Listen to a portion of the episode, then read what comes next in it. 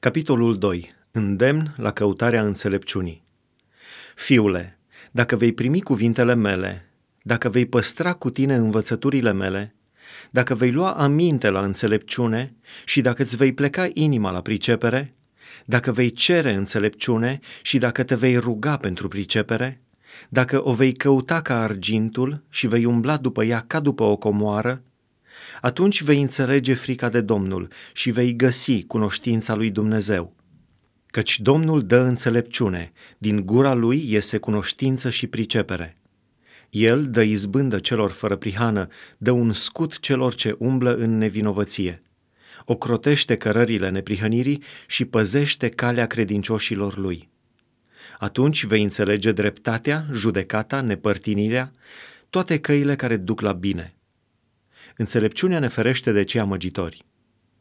Căci înțelepciunea va veni în inima ta și cunoștința va fi desfătarea sufletului tău. Chipzuința va veghea asupra ta, priceperea te va păzi ca să te scape de calea cearea, de omul care ține cuvântări stricate, de cei ce părăsesc cărările adevărate ca să umble pe drumuri întunecoase, care se bucură să facă răul și își pun plăcerea în răutate, care umblă pe cărări strâmbe și apucă pe drumuri sucite.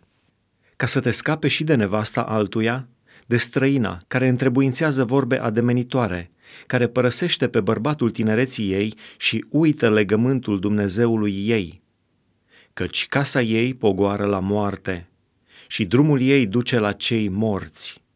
Niciunul care se duce la ea nu se mai întoarce și nu mai găsește cărările vieții de aceea, tu să umbli pe calea oamenilor de bine și să ții cărările celor neprihăniți. Căci oamenii fără prihană vor locui țara și oamenii neîntinați vor rămânea în ea. Dar cei răi vor fi nimiciți din țară și cei necredincioși vor fi smulși din ea.